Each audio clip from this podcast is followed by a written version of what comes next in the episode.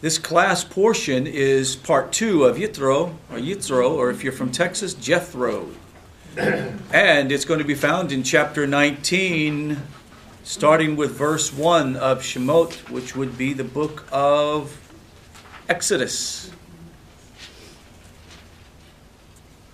Shemot 19, Parsha Yitro, starting with verse 1.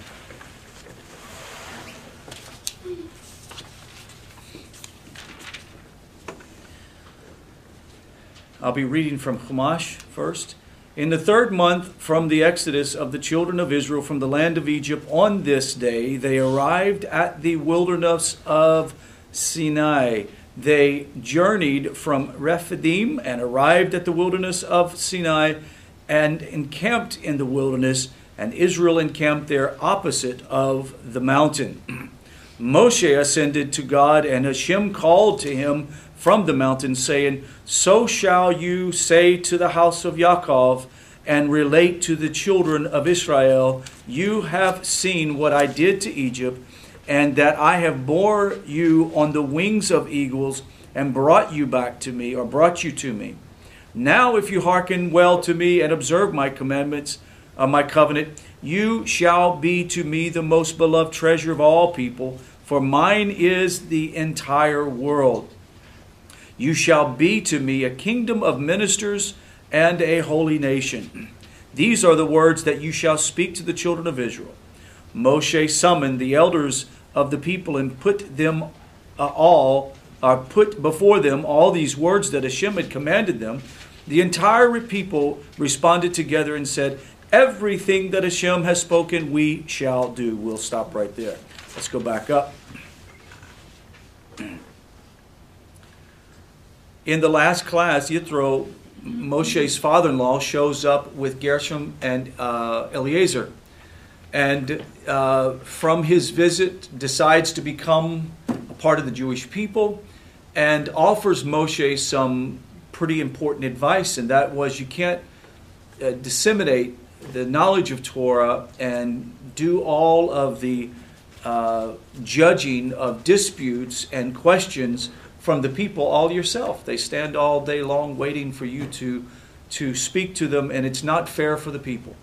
Yithro provides an amazing insight, and Moshe goes to Hashem and obviously knows that this is wise decision. We learned last week in the class that Yithro was like the Pope, if that can make sense. Uh, was probably the leading authority of, of the world religion. They he was sought after by counsel from Pharaoh and other kings of the region because of his knowledge of world religion.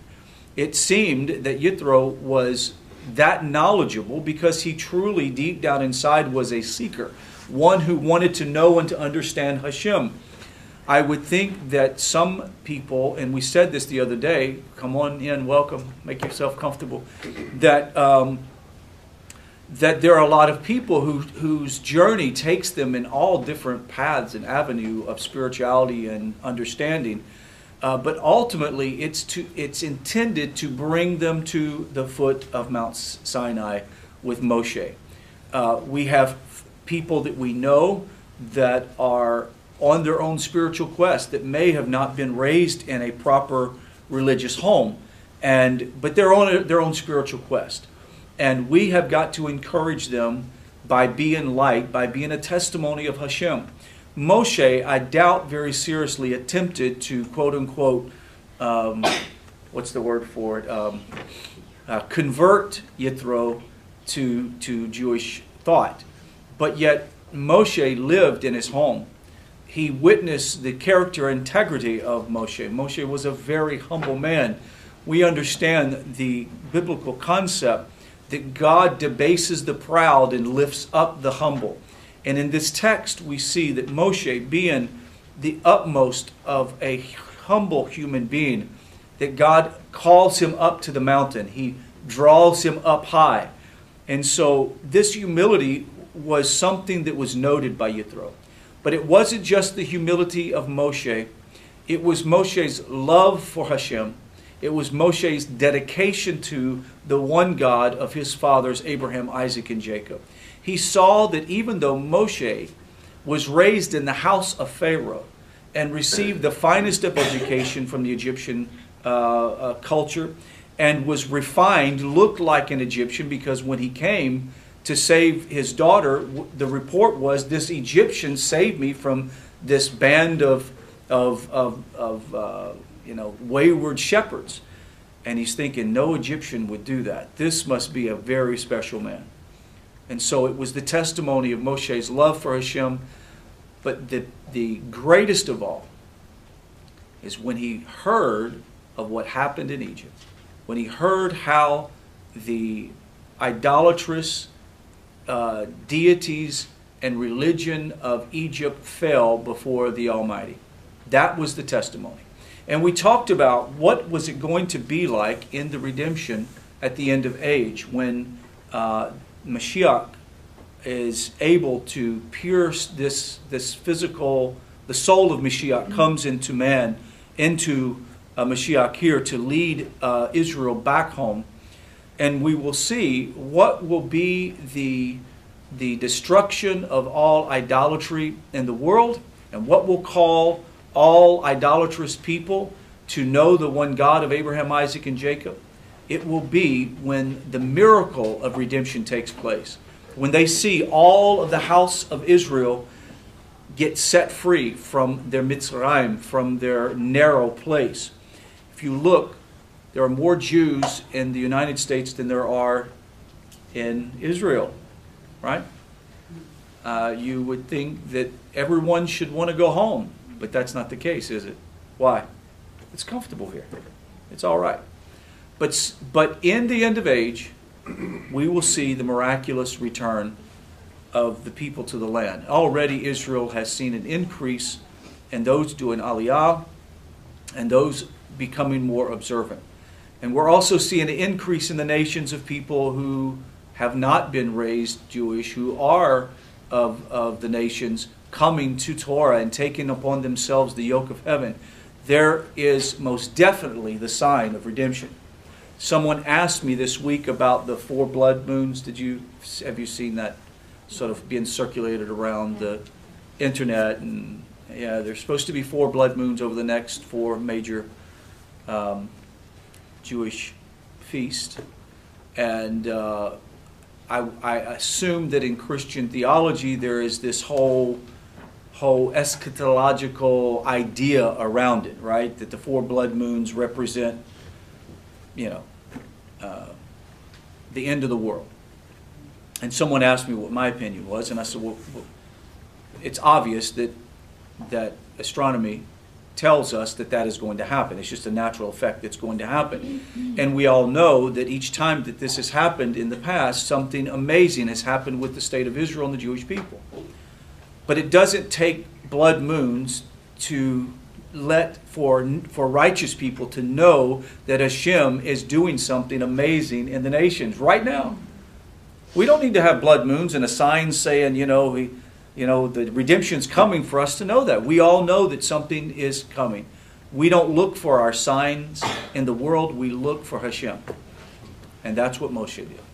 In this text, it says on the third month from Exodus, uh, the children of Sinai, the children came to, uh, journeyed from Rephidim and arrived in, at the mountain across from Sinai. We see an interesting uh, dynamic that takes place. There is a midrash that says that when Moshe went up to the mountain, that the kings of the nations, those in the nearby nations, came to observe what happened and they were offered by Hashem to follow his commandments and ordinances. And the king says, So what's in it?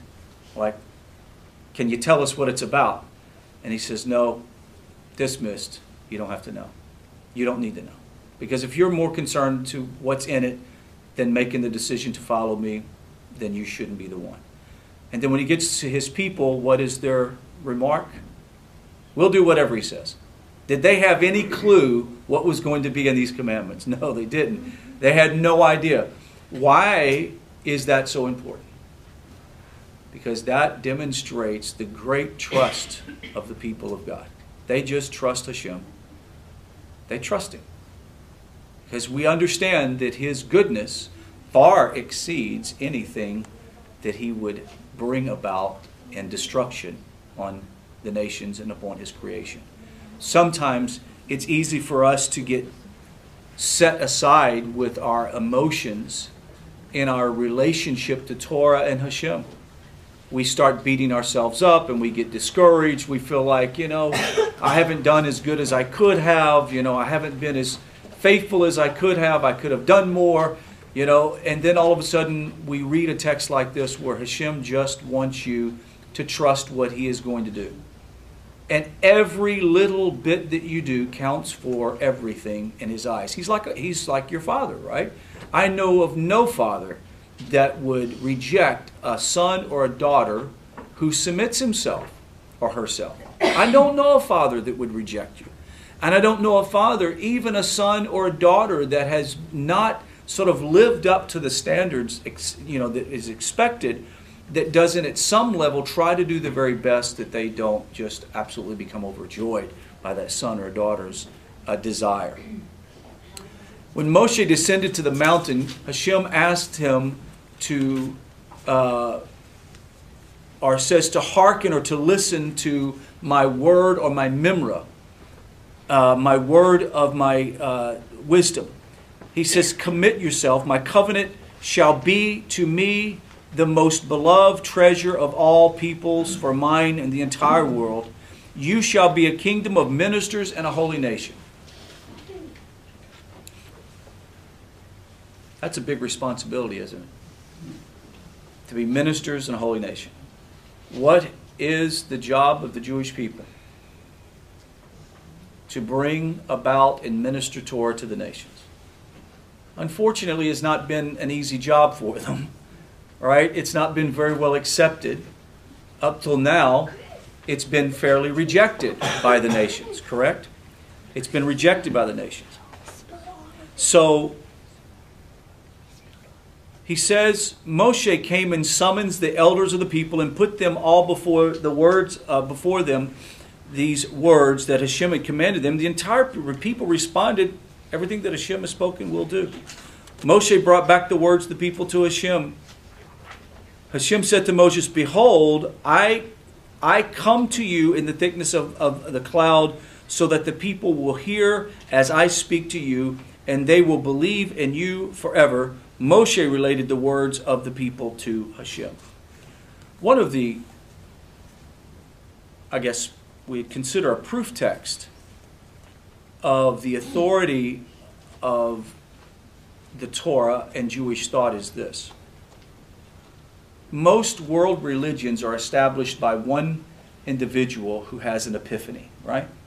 He sees this great sign, an angel comes and appears to him in a mountain in Washington, uh, I mean, New York somewhere, and shows him the Urim and the Thummim and the magical lens that they could read from the golden plates, or that uh, he ascends to a high mountain in Asia somewhere and sees the great light and becomes the great teacher.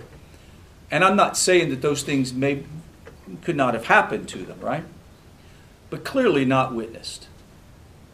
This here, can you imagine if Moshe would have come down off of a mountain that had no smoke, that didn't have the sound of the shofar, and come down and say, okay, first of all, you can't build a fire on Shabbos. Like, what do you want us to do? Freeze to death? Right? Or you have to, you, uh, you, you can't pick up sticks on the Shabbos. Or if you see a bird, don't take the mother and the egg together. Leave the, leave the, uh, the bird unmolested, take the egg. Well, who, who makes up some of these things? Right? You must think, well, why, why would the Creator care about those things? If Moshe, if they would have thought for a second Moshe made that stuff up, do you think they would have followed him? No, of course not. What would have happened is they would have said, well, who told you this? Everyone heard. When we see this thing lay out, you're going to realize that every one of the people heard what was going on. It was witnessed by everyone. It wasn't by, by a handful of people who said this is what happened. It wasn't witnessed by somebody who wrote about it four, five, six hundred years, a thousand years later. It was witnessed by a group of people who all testified that this is the voice of Hashem. We heard it ourselves. Witnessed by everyone. Moshe could not pull the wool over these people's eyes. Now, there were some later on that we'll see. Korah, remember Korah? There are some who's going to say, well, uh, did you really hear that from God? Right? But what is that? It's the voice of Hasatan, the whisperer, right? The one who says, did God actually say that? We all understand that that is the Yetzer Hara speaking from these people's heart and wasn't the true facts and evidence. In this case, we're going to see that God speaks from the holy mountain and all the people will hear exactly what Moshe is told. I, I can't even begin to fathom that. I mean, we've seen phenomenal movies and we can come up with some great, you know, imagery possibly, but can you imagine hearing a download of the commandments of God to Moshe and it sounds like a rumbling of shofar and you see the vibrating of the Torah in the air and in the sand all around you. Can you imagine the, the information overload that that would have been for the people? But they asked for it and they got it. Toyota, right? Y'all don't remember that commercial, do you? That shows you how old you are. All the young people like that was silly. Um, Hashem said to Moshe, verse 10, Go to the people and sanctify them today and tomorrow. They shall wash their clothing. Let them be prepared for the third day, for on the third day Hashem shall, shall descend in the sight of the entire people on the mountain. You shall set boundaries for the people round about, saying, Beware of, uh, of ascending uh, the mountain or touching its edge. Whosoever touches the mountain shall surely die. A hand shall not touch it, for he shall surely be stoned or thrown down or pierced. Whether animal or person, he shall not live. Upon an extended blast of the shofar, they may ascend uh, the mountain. Moshe descended from the mountain to the people. He sanctified the people. They washed their clothes, and he said to the people, Be prepared for three day period. Do not draw near to a woman. Let me stop there let's take care of a couple of things that might be misunderstandings about the text.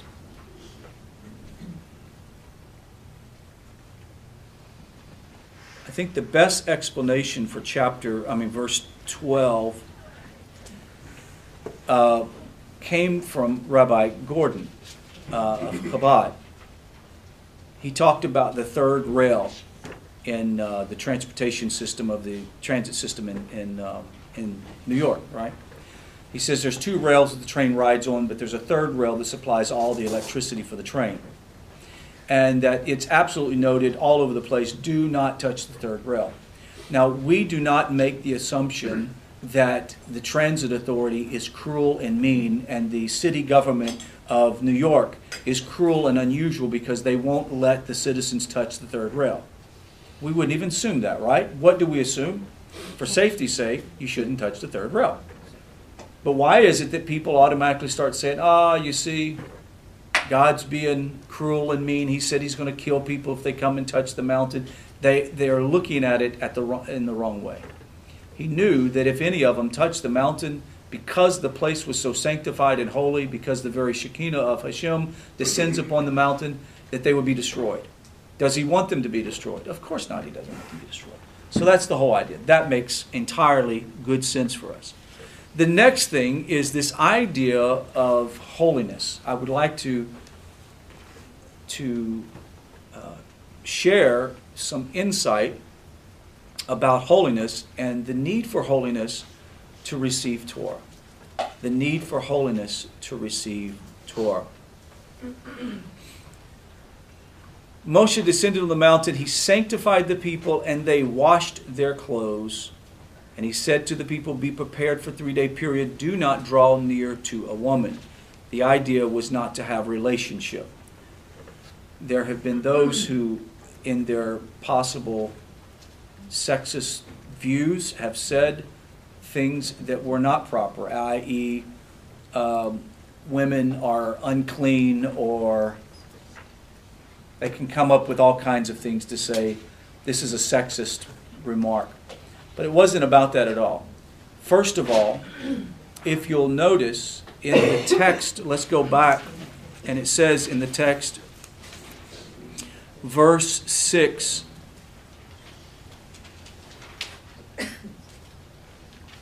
Hold on, I might have to go back a little bit further. Hold on. Um, verse 3 of chapter 19. Verse 3 of chapter 19. Moses ascended, uh, Moshe ascended to God, and Hashem called for him the mountain, saying, So shall you say to the house of Yaakov and relate to the children of Israel. These two words, these two phrases are very, very important. Whenever you see the phrase, to the house of Yaakov, he's talking about the women. The house. Does it make sense? That's where the women, that's their domain, that's the thing that they are the, the you know, the the queen of their house. So it says to the house of Yaakov and relate it to the children of Israel, which are the men. Why does Hashem ask Moshe to relate it first to the women? I'm sure you women can tell, come up with a few ideas. They would get it. We'll listen. They will listen, number one. Number two, the vast majority of people who are coming to Torah who've never had Torah in their life are women. Why? Adam, in the Garden of Eden, was told by Moshe to not eat of that tree. Of all the trees of the garden you can eat, but of that tree you shall not eat. What did I say? I'm sorry, Adam was told by God. Thank you very much. I'm still in, in Exodus. Thank you. Adam was told by Moshe, yeah. he could have told him. I mean, you know, we don't know. Somewhere in the Zohar, it might talk about Adam and Moshe having a conversation. I, I do know in one of the midrashes it says it, it says that Moshe, when he went up to uh, to Hashem, when he drew up to Hashem, uh, he saw Rabbi Akiva and two other rabbis talking about the command, uh, talking about the commandments of Torah and he, he was amazed to see these great teachers and asked Hashem, Why didn't you just send them? Why didn't you just send their soul down and have them do it? So, who knows? But let's go back to the story. Adam told by Hashem that he should not eat of the, the, the tree of the knowledge of good and evil. What does Adam do? Well, he didn't eat it. Was the woman's fault, right? Listens to his wife. He didn't tell his wife, did he? There's no record of him ever telling his wife. None. So she, when she heard the snake, you know what Adam probably told her was exactly what she said. We are told to uh, that if we eat, we are. Let's see. What did uh, what did um, Hasatan said? We can't even touch it. We can't even touch it. There you go. There you go. So what did Adam do? He's busy trying to polish his new Mercedes. You know, he's going to go take a trip, business trip somewhere, and Eve says, I'm going to be left here at the house. He says, ah, don't worry. She says, any last instructions? Yes. Don't even touch that tree. Is that what Hashem said? No. Why was it important for him to tell exactly what Hashem said? Because she wouldn't have been fooled.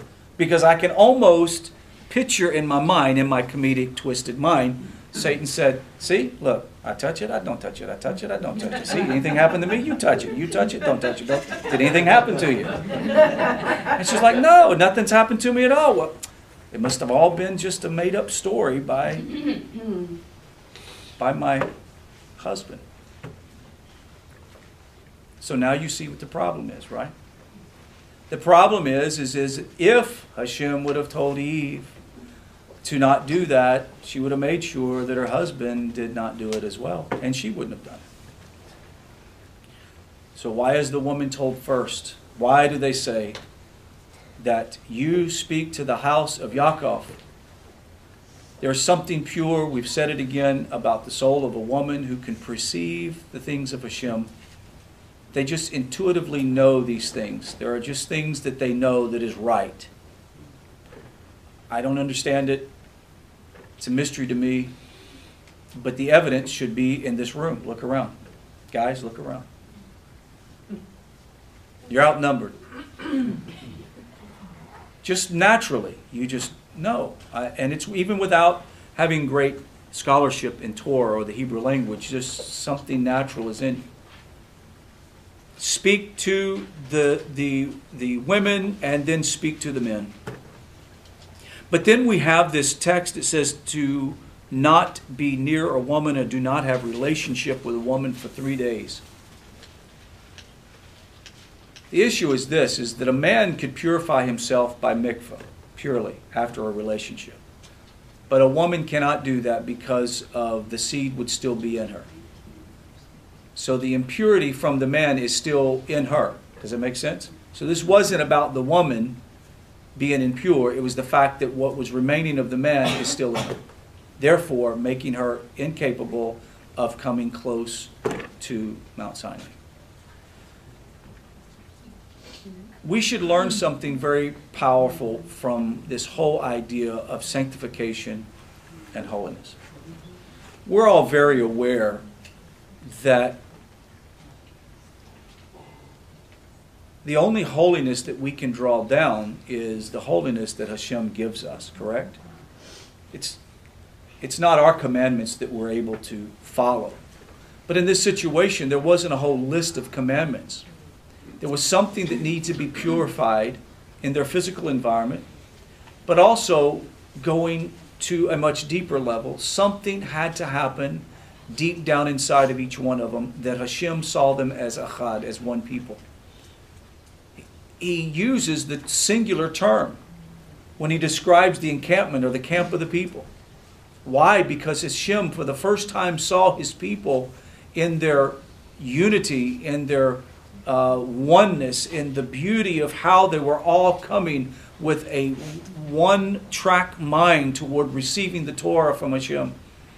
He saw that even though the, the in Midrash it says that they came with one eye on Sinai. Now what does that mean? One eye on Sinai. It said that they had one eye on Sinai and another eye looking around for a golden calf. But even the one eye was a sanctified moment to Hashem. Now I want you to think about this. Even the one eye, even the one eye. Religion loves, especially religions of the world, love to prognosticate uh, how, how God loves to mete out judgment and punishment to people. But what he is looking for is at least the one eye. He's just wanting you to take the moment. Three days. Three days.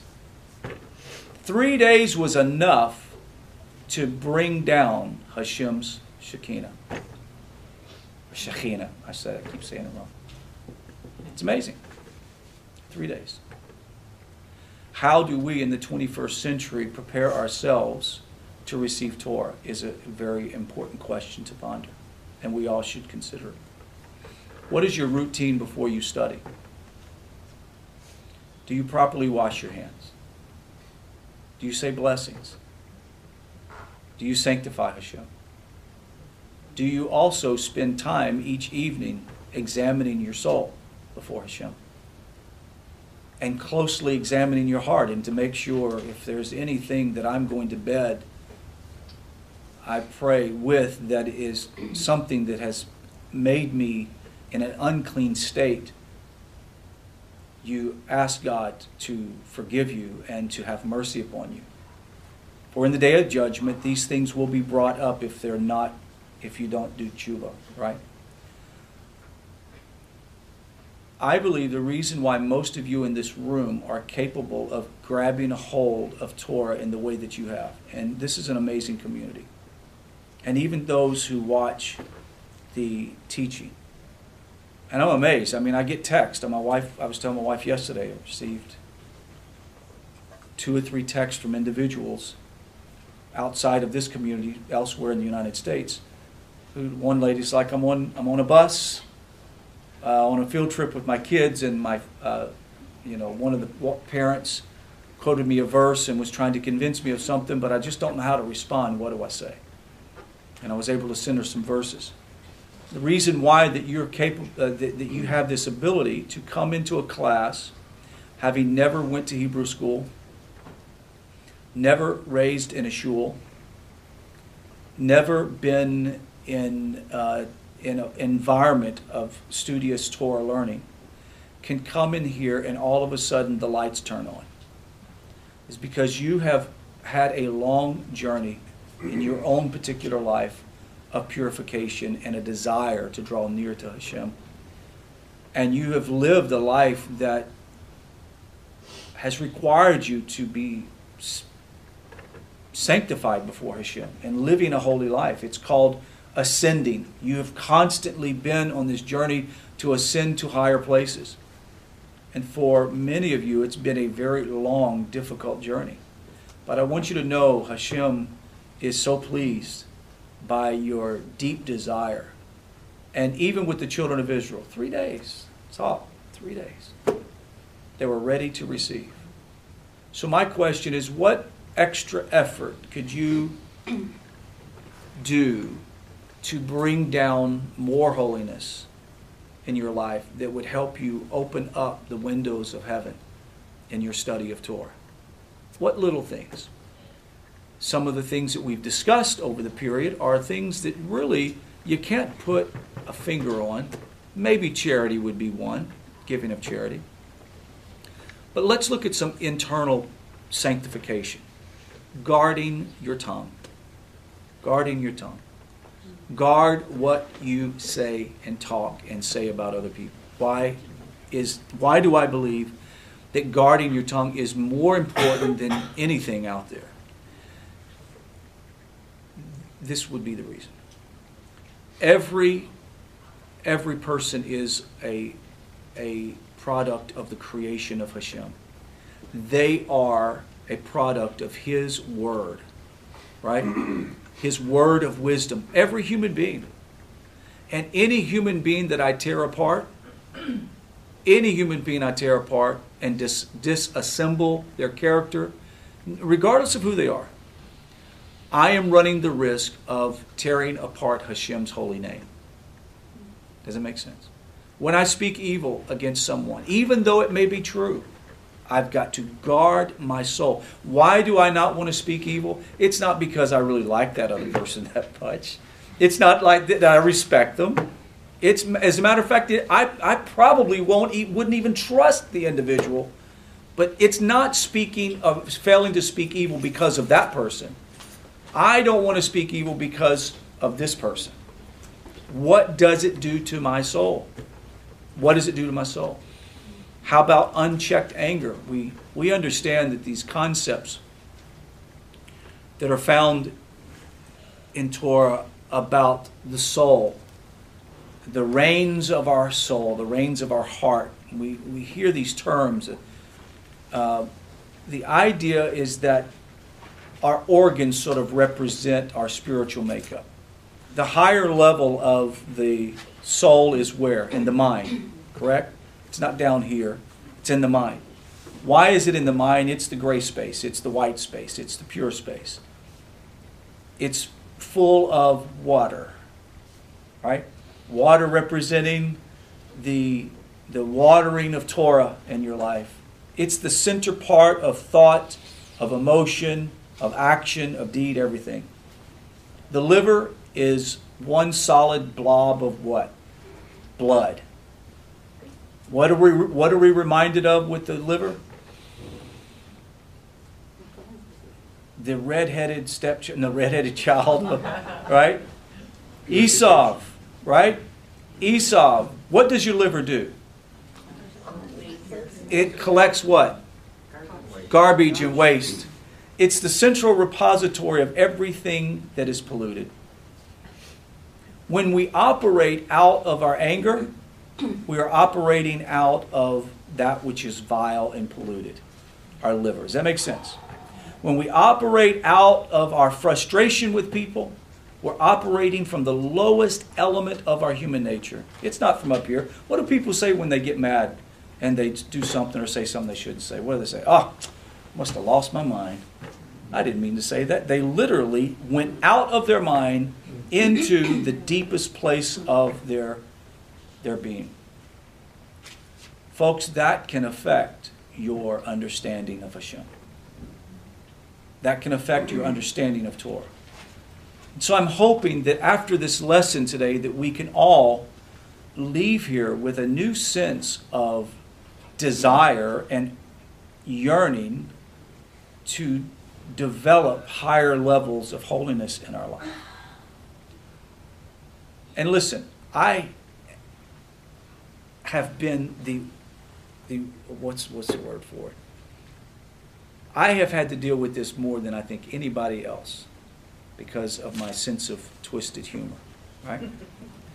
and it's not that I've lost my humor, I've learned to keep my humor in check. And it's been difficult, and it still is very difficult because I think it.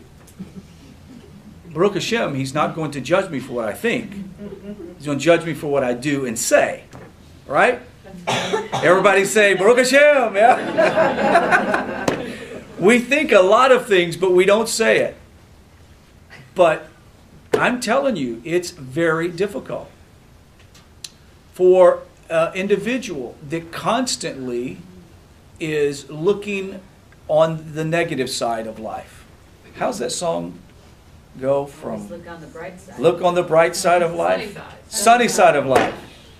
To look on the sunny side of life. It is really hard to think of a glass being 80% full instead of 20% empty or whatever the view may be, right? Half full, half empty. But my question is, is can a negative attitude affect my ability to receive Torah? Yes, it absolutely can. If I'm constantly um, obsessing about negative things, can that affect my ability to absorb Torah? Yes. These are levels of holiness that are rarely talked about and mentioned. Yes, it's easy to go, you know, it's actually easy to go give tzedakah, you know, give charity.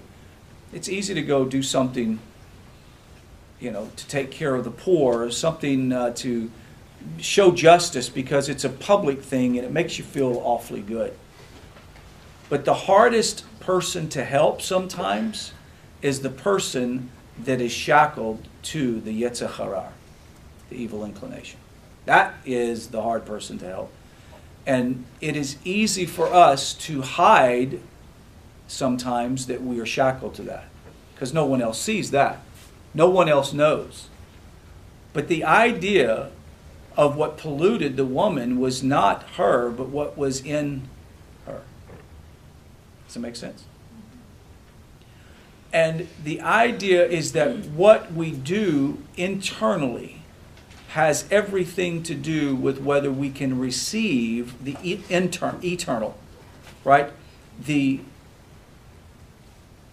the majesty of Hashem wants to descend upon the life of those who seek Him. He wants to. But there are some who will never be able to even come near the mountain, much less touch it. Right? None of us are able to touch that until we die. Does that make sense? Because no one can see Hashem un- unless they're, they're dead.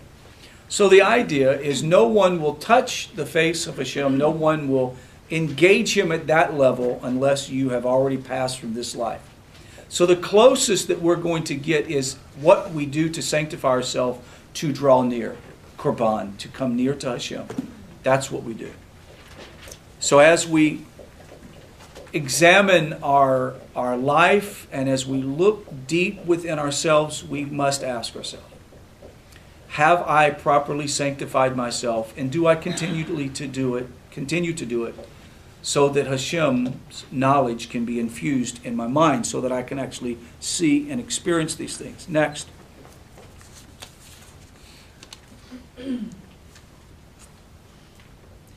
On the third day, verse 16, Shemos, chapter 19, verse 16. On the third day, when it was morning, There was thunder and lightning and a heavy cloud on the mountain, and the sound of the shofar was very powerful. and The entire people was in the camp shuddered. Moses brought the people forth from the camp toward God, and they stood at the bottom of the mountain. All of Mount Sinai was smoking because Hashem had descended upon it in, a, in the fire. Its smoke ascended like the smoke of a furnace, and the entire mountain shuddered exceedingly. The sound of the shofar grew continually much stronger. This idea of the shofar, it, it started off sort of low, it echoed through. Have you guys heard some of these? I don't know if they're hoaxes or not, but how people have played videos and mm-hmm. you can hear these strange sounds. That sort of reminded me of what possibly it started off to be. But then it grew so loud that uh, it was it was terrifying. Uh, this sound of the shofar grew continually much stronger. Moshe would, would speak, and God would respond to him with a voice.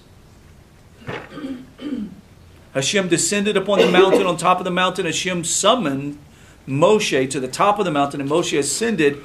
And Hashem said to Moshe, Descend, warn the people, lest they break through to see Hashem, and the multitude uh, of them will fall.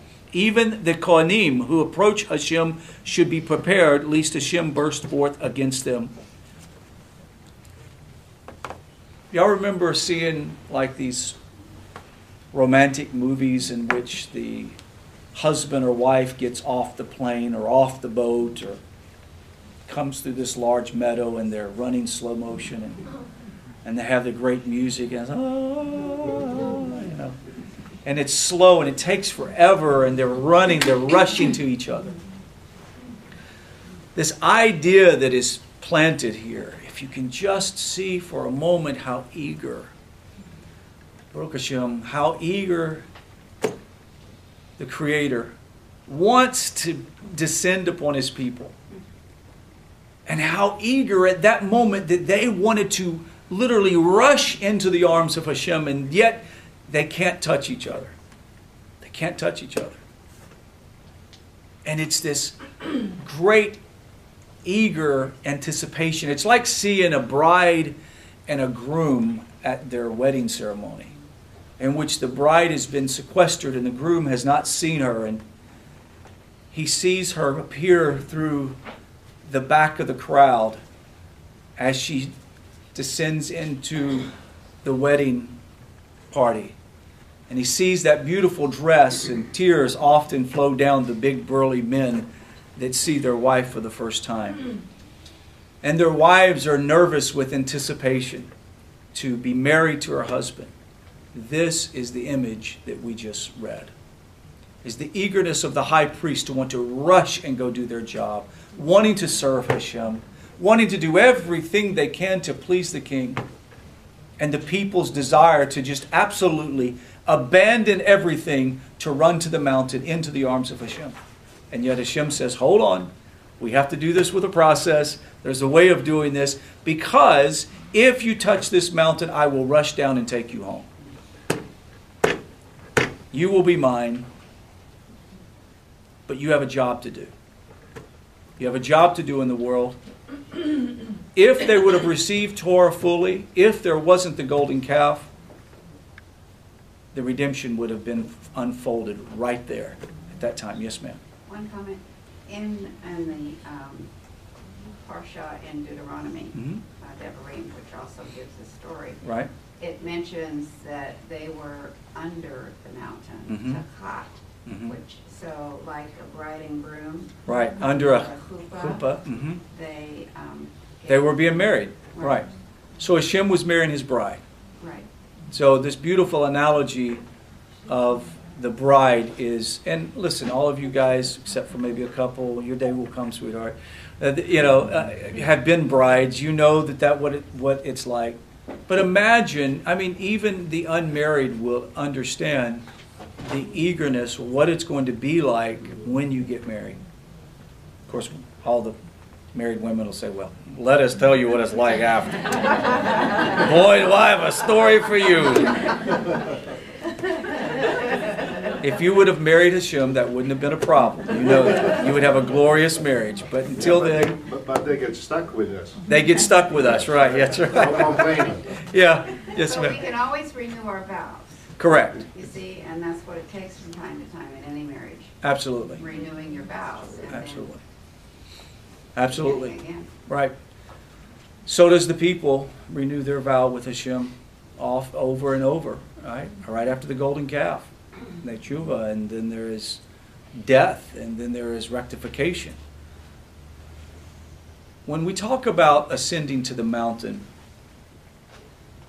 I want to guard, help you guard yourself from an idea that is like watching um, the space shuttle take off, right? You boom, big explosion, big light and fire and smoke, and you just take off and you go into outer space.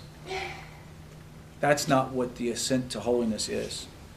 The ascent to holiness is like a road that is journeyed, that's full of pitfalls and trip ups and mistakes. We must understand that holiness is not the absence of, um, does not mean the absence of a failure. Holiness is not perfection. Holiness is, is ascending, connecting. Holiness is a desire to be near Hashem and to do what it takes to honor Hashem in that. So when we talk about making His name holy, to sanctify His name, when we think of all of these concepts, you realize there are times that you have made mistakes. You realize there are times that you've held on to anger. You realize there's time that you've practiced uh, uh, evil speech. But we know that this is about having moments in which you have descended so that you can ascend. When you watch a person climb a mountain, for example, if they go to you know highest mountain in the world and they decide to climb, these climbers are not going straight up the whole time. There are times that they're having to climb up a crevice and down a crevice and back up to get up, but it's a constant journey upward. So we have to understand that. Next, he says,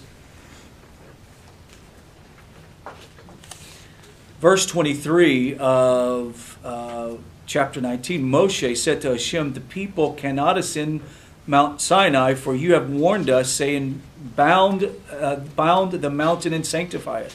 Hashem said to him, Go descend, then you shall ascend, and Aaron with you. But the Kohanim and the people, they shall not break through to ascend to Hashem, lest he burst forth against them. Moshe descended to the people and said it uh, to them. Chapter 20, verse 1. God spoke to all of, this, uh, of these statements, saying, I am Hashem your God, who has taken you out of Egypt from the house of slavery. You shall not recognize the gods of others in my presence. You shall not make yourself a carved image or any likeness of which is in the heavens above or on the earth below or in the waters beneath the earth. You shall not prostrate yourself to them nor worship them, for I am Hashem, your God, a jealous God, who visits the sins of the fathers upon the children to the third and fourth generations for my enemies, but who knows kindness to a thousand generations to those who love me and observe my commandments. You shall not take the name of Hashem your God in vain, for Hashem will not absolve anyone who takes his name in vain. So let's look at the first few of these commandments. The Ten Commandments are broken up into two categories. One is how they deal with their relationship with Hashem, and the other is how they deal with their relationship with their fellow man or woman. You shall have no other gods in the face of God. Can we break that down and do you understand what that means? What does it mean to have a God in the face of, an, of, of Hashem? something that's more important to you than Right. Hashem. In our relationships with our spouses, we would really understand this. Some of uh, us men uh, become, uh, what do you call it? Um, workaholics, maybe. You know, we, our job becomes more important than our spouse. And the spouse begins to feel like, you know, I feel like that I'm second, second fiddle in this relationship. That is what we're talking about. Whenever you take a deity and put it in the face of Hashem, meaning that it comes between you and Hashem, that's what we're talking about. You shall not make yourself an image of any likeness. Why should you not make an image? Because God has no image, right? He says, You shall not prostrate yourself or worship them. Because God is a jealous God, He desires your worship and devotion. Who visits the sins, and this is a question that I think Mary Lou has asked before, right? Uh, but who, who visits the sins of the fathers upon the, gen, uh, upon the children to the third and fourth generations for my enemies. Do you see that? But to those, but who shows kindness for a thousand of generations for those who love me and observe my commandments. Does it make sense?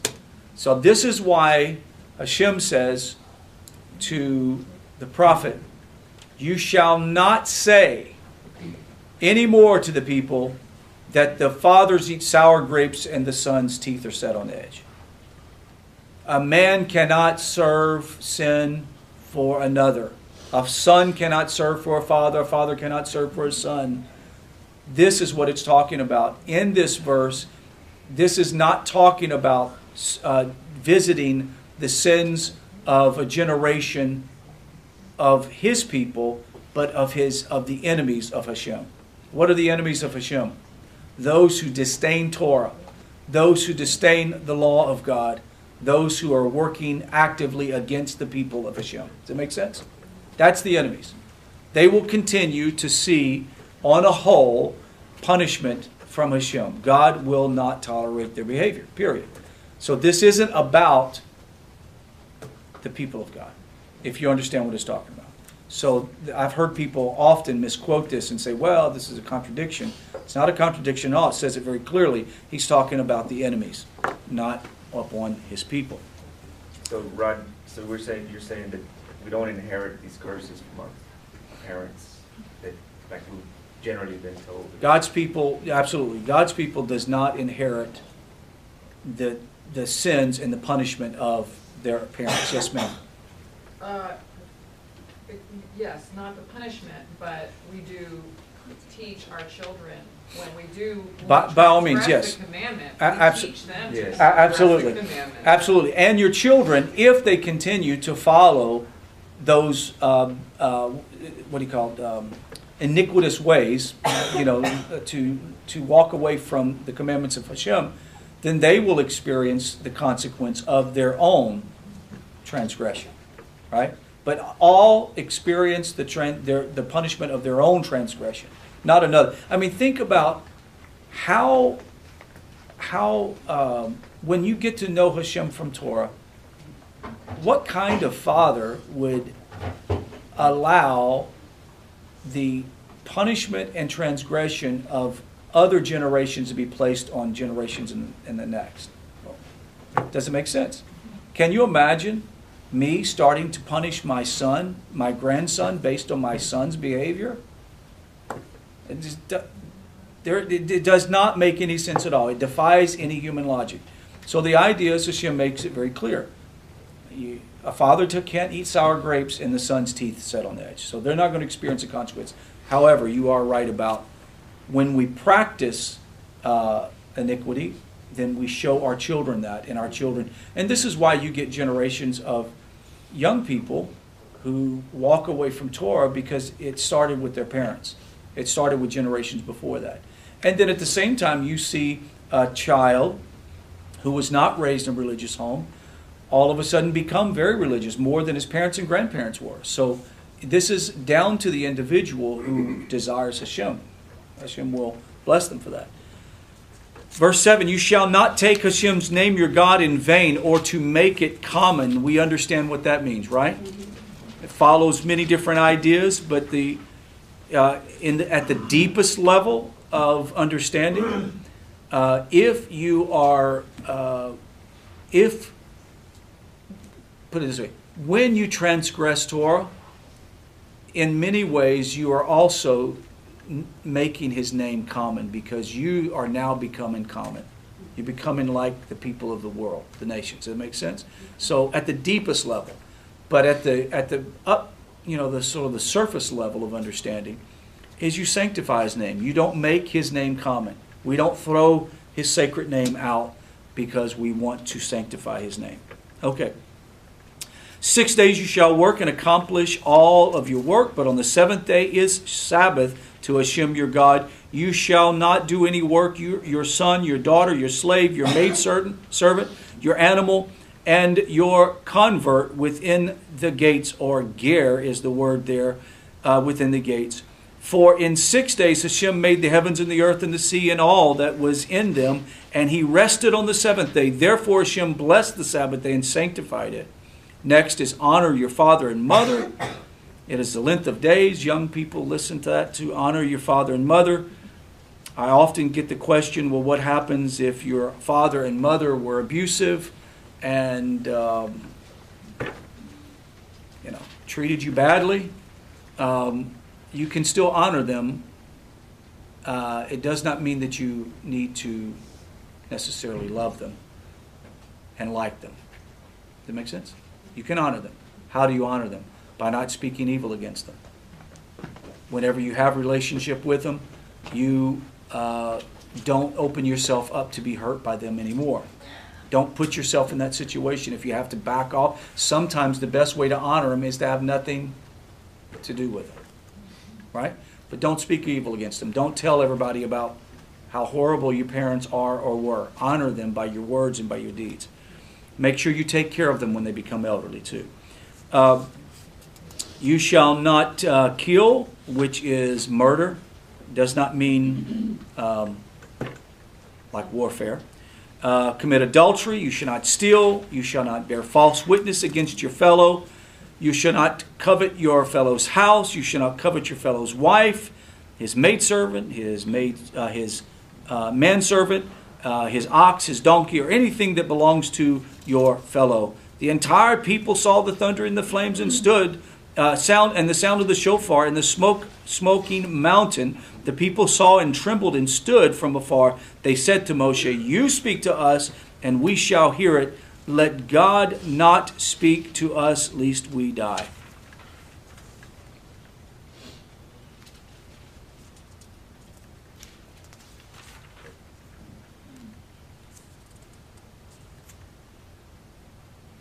Verse 19 it says, And you shall say to the children of Israel, You have seen that I have spoken to you from heaven.